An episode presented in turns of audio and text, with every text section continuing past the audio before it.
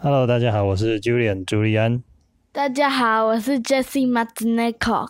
大家好，我是 E.M. Matzneko。今天是二零二一年的十月二十七号，欢迎回到我们和孩子谈钱第十二集的节目。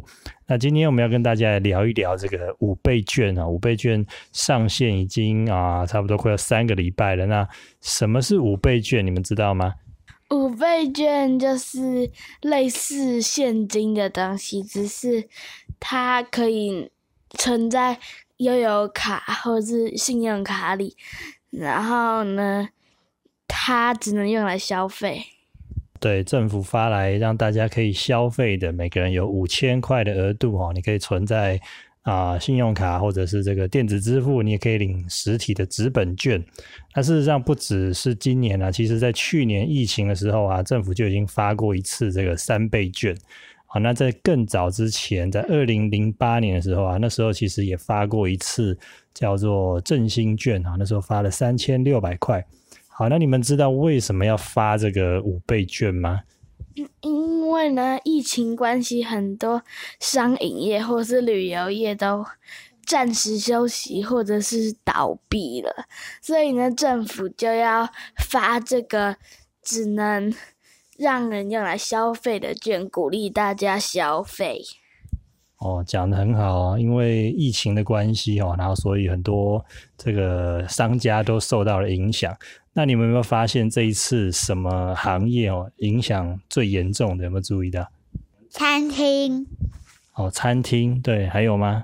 旅游。哦，对，餐厅跟旅游，对不对？像我们家附近很多餐厅，现在因为啊之前不能够在餐厅里面用餐。那所以呢，很多这个餐厅哦都休息，甚至于就根本就倒闭了。然后呢，因为疫情的影响，大家不敢外出哦，所以之前这个旅游啊，一直也都是影响很严重的一个行业。那有没有什么行业反而其实是呃因为疫情而受惠的？你们有没有注意到？就是一些线上买东西的，还有一些买菜网栽培的。哦，对哈，线上购物为什么你知道吗？燕，猜猜看，为什么线上购物会很红？因为线上购物卖的东西都是红色的。不是红色的，你有没有发现，大家我们疫情在家的时候都不能出去，那怎么买东西？嗯，在网络上买东西。对，是不是很多人都上网，大家都上网买，甚至买到还塞车，有时候根本买了，然后过好几天货都还没到，还记得吗？线上购物、电子商务呢，是反而是因为这个疫情而受惠的。好，那我想问问看，你们觉得啊，如果万一大家如果都不消费的时候，会变成怎么样？世界末日。就是很多那个店家都会倒闭。然后呢，就会金融海啸。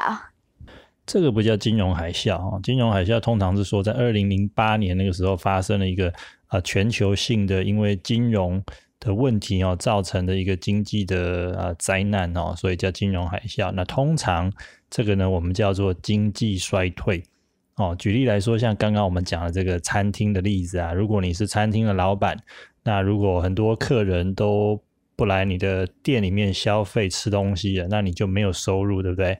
那没有收入，你就不能发薪水了，哦，所以你的员工啊，你的这些厨师啊，诶，可能他们都会失业。那你自己呢，可能撑不下去的话，也要关门倒店，哦。所以其实这边呃，要有一个很重要的概念跟大家分享，就是说，那其实我们在消费的时候啊，其实就是创造别人的收入。哦，你去买东西的时候呢，店家的老板其实他就有收入了。那虽然我们会鼓励大家说，哎，平常不要乱花钱，不要乱买东西，但是因为像疫情这样是一个啊全面的影响，然后在很短的时间内突然有很多人哦一下子都没有收入，那你想想看啊，如果你的收入变少，是不是你也会不敢乱花钱啊？那不敢乱花钱呢，你也会慢慢的减少消费。那这个时候，你减少了消费，其实也会变成别人的收入呢，也慢慢的受到影响，慢慢的变少。那这个时候呢，就有可能造成更多人失业，然后更多人减少消费，然后更多人的收入又变少。哦，就变成一个恶性循环。那这个最坏的结果就叫做经济衰退。哦，那另外呢，像这些如果失业的人，他也有可能没有办法很快找到工作。像我们啊喜欢的一些餐厅，它倒掉了，他可能也没有办法再很快的重新再开始。啊，那这些失业的人，可能他们的家庭啊、生活啊，哦，都会受到影响。那如果时间太久了，或者是影响层面太广，也会造成一些社会问题啊。例如说，可能有的人压力会很大哦，会造成一些其他的啊状况。所以，为了避免啊，像疫情这种情况啊，造成这种恶性循环哦，不断的扩大，所以呢，政府就决定发放这个五倍券，然后鼓励大家消费哦。其实它就是在创造。一个整个社会的一个收入哦，希望大家能够快点回到正常的生活。为什么？你想想看，为什么政府它不直接发钱？因为发钱可能有些人就会拿去存起来，或者是投资之类的。那这样子政府就没办法达成他想要达成的目标，就是别人就不会把这些钱拿去消费，而且。那个商家也可能不会因为这笔钱就能继续撑下去。答对了，我们刚刚讲的就是啊，你的消费其实就是创造别人的收入哦。所以如果政府直接发钱的话，也很有可能大家会觉得呃还是很害怕疫情或者这个经济的状况而把钱存起来，那就失去了这个消费的功能。所以啊，在这边其实我们也可以啊借由这个经验哦，观察到说其实钱这个。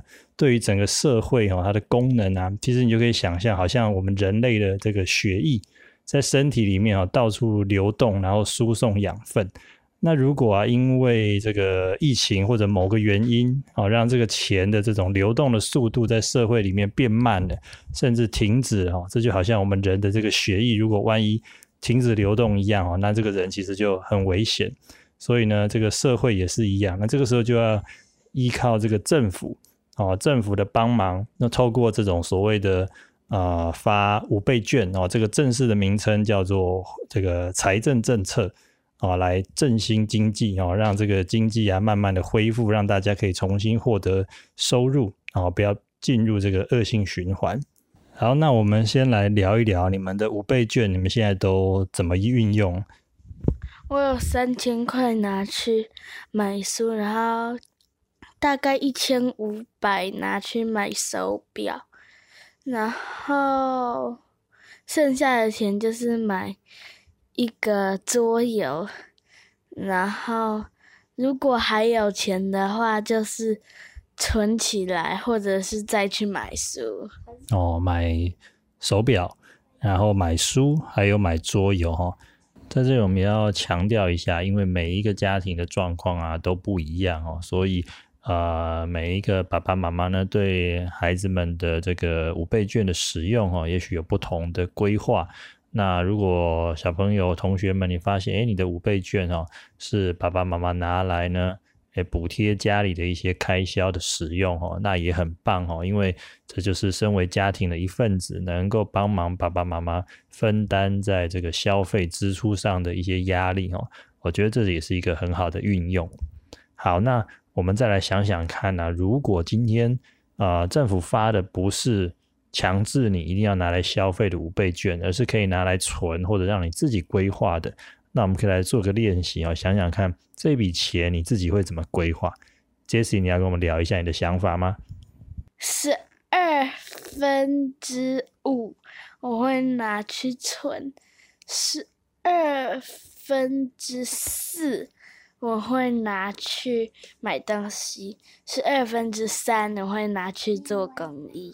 十二分之用十二分来来做这个分母哦，很特别的一个选择。所以你会拿一部分来存，然后一部分来什么买东西，还有一部分会捐出去吗？哦，很好，很棒的规划哈啊！所以这个其实就是一个预算分配的概念。你们还记得我们之前玩的那个理财桌游吗？我们的游戏一开始设定是每个人收入有一千块，对不对？然后呢，啊，他的消费要花掉七百到八百块，然后剩下的两百到三百可以拿来做什么？还记得吗？买房子吗？哦，对，买房子或买股票，就是做投资，对不对？或者是做什么？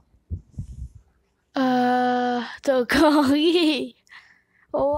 对，做公益啊，你可以捐出去哦，日行一善，对不对？就跟你刚刚讲的一样哦，你可以拿来做买东西是消费，还有做投资，还有做公益。但是你知道为什么游戏里面是用这个一千块跟八百块吗？其实它是有设计过的哦，因为啊，根据政府的统计啊，台湾的家庭哦，平均的收入里面每一千块，大概就有七百到八百块是用在消费买东西上面。换句话说呢，大概不到三百块的钱是可以拿来储蓄或做投资，或者是做公益的。